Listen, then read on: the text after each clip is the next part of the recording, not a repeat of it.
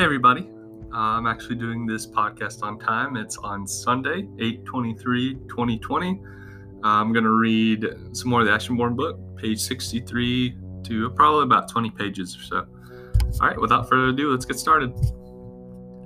The morning of the Ashen dawned brightly. The sun shone and birds sang as Slothiel trudged slowly to the opposite end of the sword room, which was decorated with numerous weapons, both common and exotic.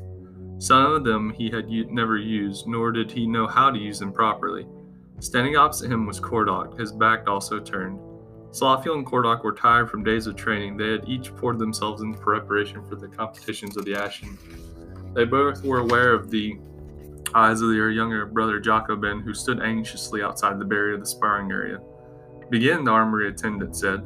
Slothiel gripped the wooden sword tightly, leveling it with his shoulder in an offensive position. He and Cordok had been training for many hours prior to this event, and both of them were well warmed up for the coming day. Cordok rolled his arm and tilted his head. Their blood was boiling, and both were eager to fight. With the many spars they had fought, Slothiel predominantly remained ahead of Cordok. He was sure that his brother was getting better with every time they met blades, which concerned him. Slothiel smiled and closed his eyes. Cordok chose to tilt his blade slightly in a perfect position to block him if need be. Slothiel grinned knowingly and moved forward at a slow pace. Cordok had used the same stance several times prior in fights, and he was familiar with its use. Slothiel changed the position of the wooden training sword to adapt. He knew this was his opportunity to take the offensive. As he moved, Cordok's movements mirrored his with a loud crack of wood. You're too quick, Slothiel laughed. Cordok was a keen observer of most things, and he often caught on to more than even Slothiel did in swordplay, even though he had a trained eye in swordsmanship himself. With a blur of movement, Slothiel struck harshly, only to be countered by Cordok's quickness. Slothiel circled left and attempted another blow, but found it equally unsuccessful. Within a few moments, the rest of the room was a blur to him, and all Slothiel focused on was the exchange of blows. Slothiel exposed a weakness and was able to land a smack upon Cordok's wrist. Wrist. Cordok's blue eyes squinted, and his mouth scrunched in a scowl. Slothiel smiled and drove forward, but was rewarded with an equivalent bruise on his own hand.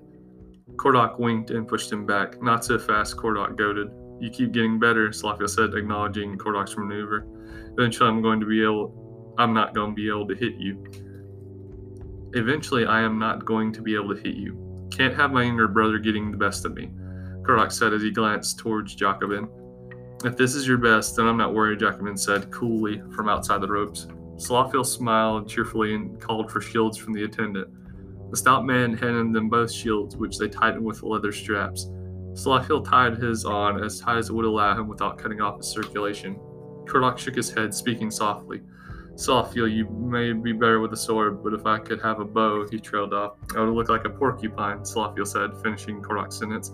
However, we are not using bows, he added with a wink. Cordok rolled his eyes and lifted his shield.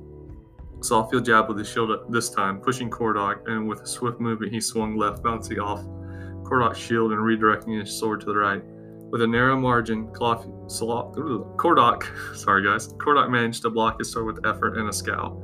Too many times you've done the same move, Cordok mocked.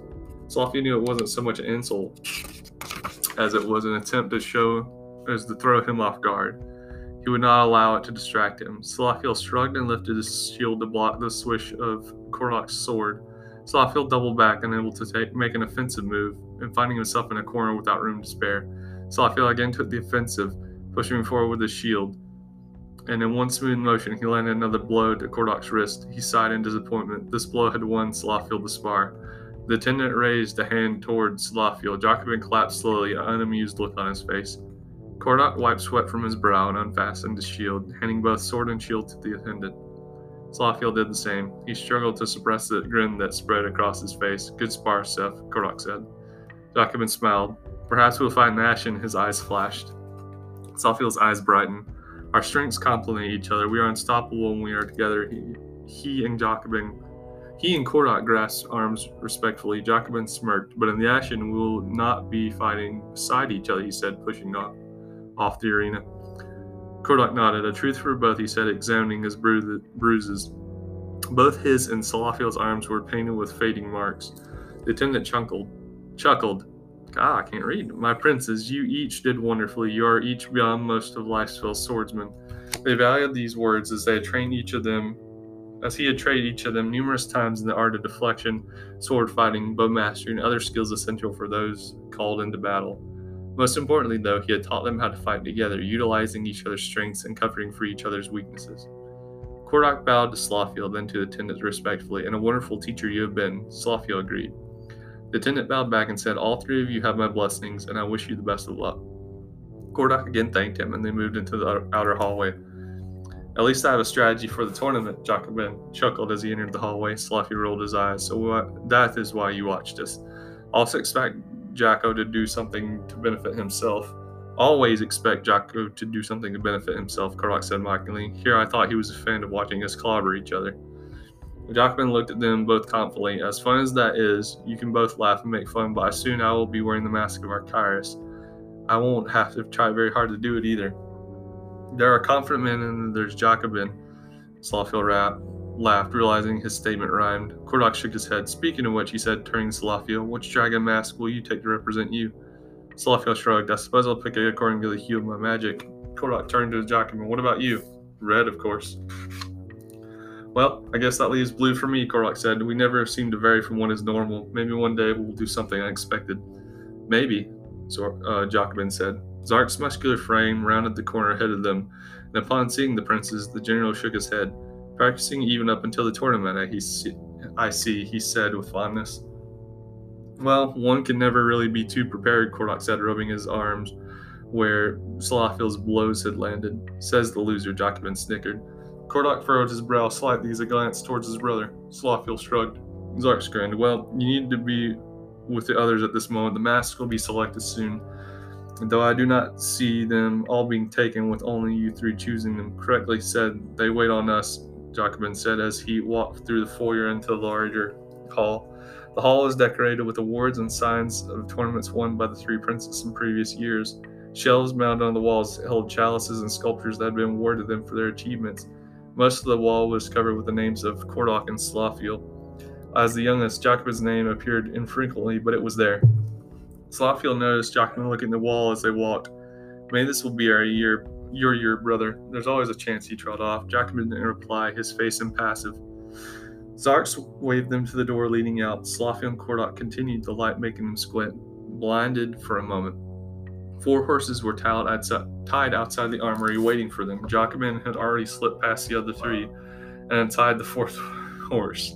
He mounted and took off, leaving a trail of dust behind him on the cobblestone road, the clap of his horse's hooves fading away quickly. Your brother is always overly eager, isn't he? Zark said, watching the dust swirl. Eh, Slothiel said as he mounted the nearest horse. Maybe sometimes. Always, Kordak said as he followed Slothiel's action. With a huff, Zark also mounted his horse, a large, coal black stallion with an adorn, which was adorned with white dragon embroidered and a golden talon insignia, representing the highest ranks in the military guard of Lysfell. The horses cantered one by one behind the other at a steady pace. The large, ornate temple of Ashenborn loomed close by, its luminous white marble structure gleaming in the light of the sun, making it hard to look at. The expanse of the courtyard that they were heading toward came into view, adorned with multiple flags representing different kingdoms. The large white dragon of Arcyrus was the largest, representing the rule of the High King. Below it flew the flag of Lysfell, yellow with eight pointed silver star. The noise of the arena reached them, causing the horses to hesitate. The horses continued only at the urging of their riders. A loud trumpet called, and they were greeted by several silver talons who bowed as they passed. The door to the inner court opened with a creak. Inside, they spotted uh, Jacobin handing over the reins to his horse with a satisfied look on his face.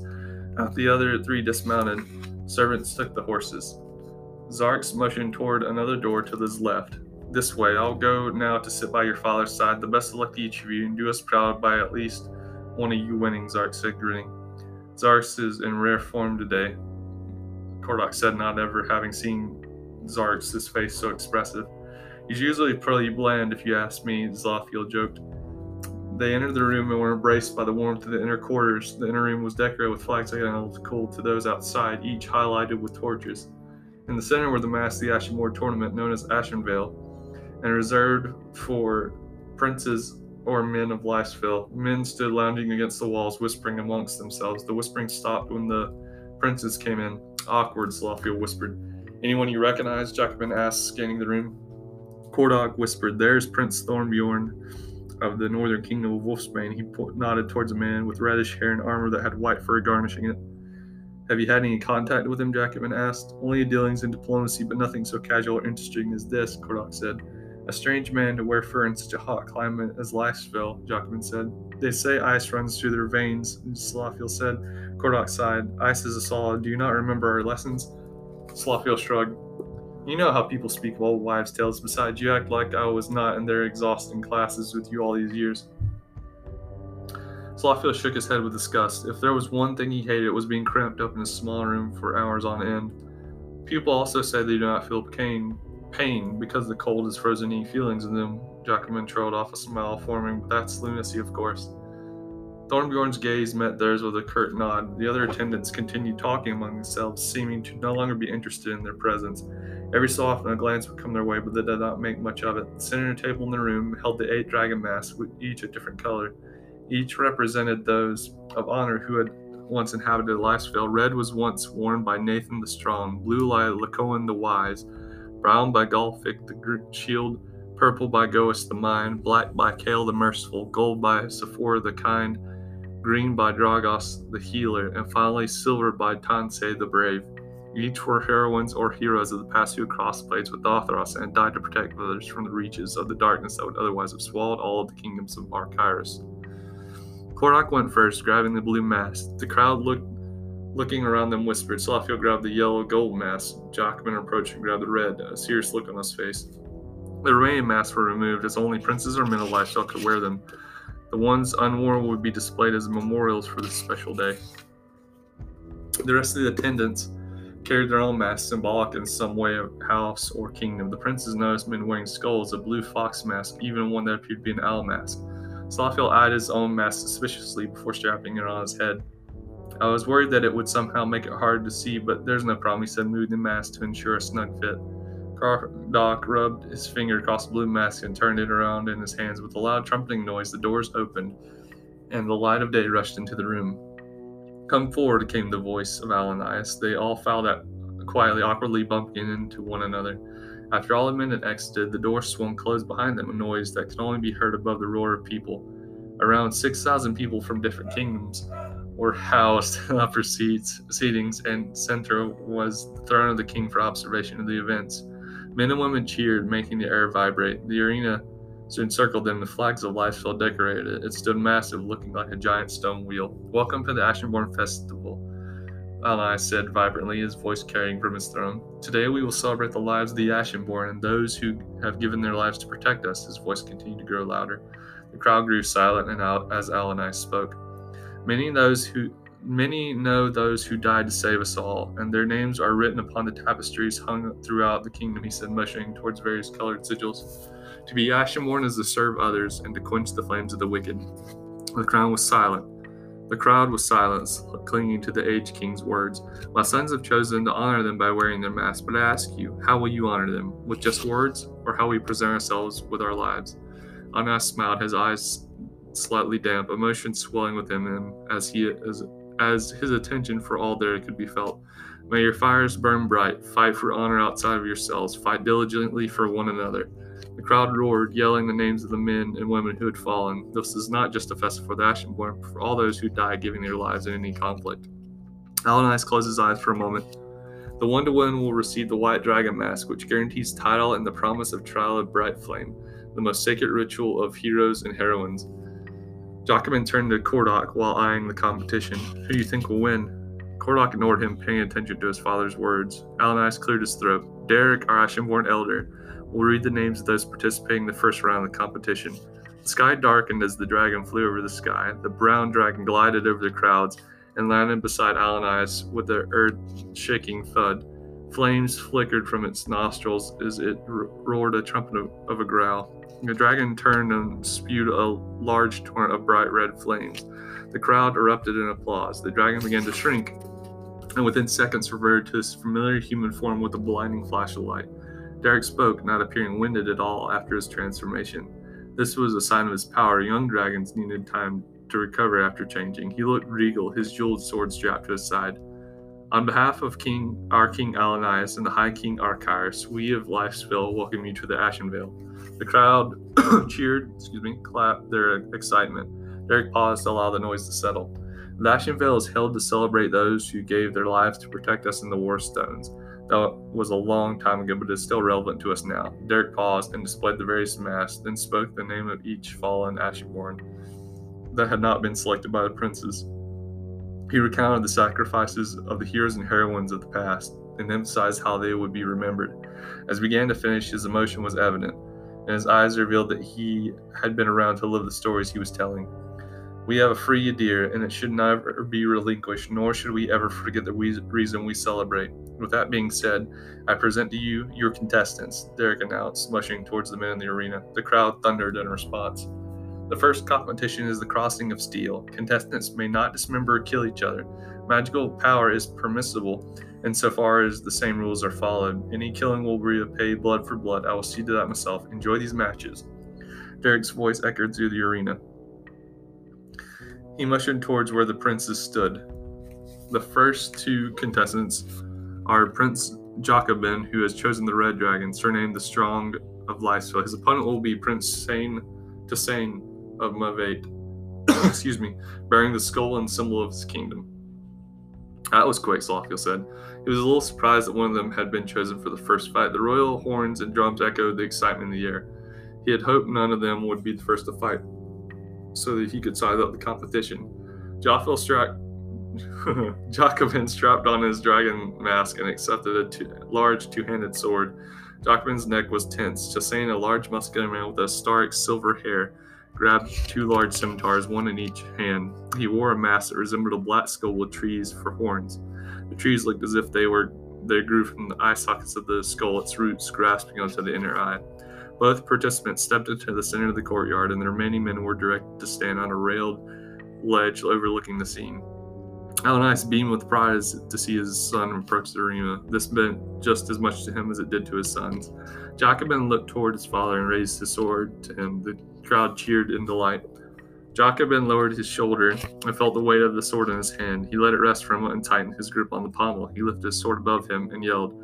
He turned to Sane. He couldn't see the eyes of his opponent because they were hidden by the black, the, by the eye sockets of the black skull. A loud trumpet call sounded signaling the beginning of the duel. Sane moved forward clumsily with raw power rather than skill at his disposal. The way he carried himself was familiar to Jacobin.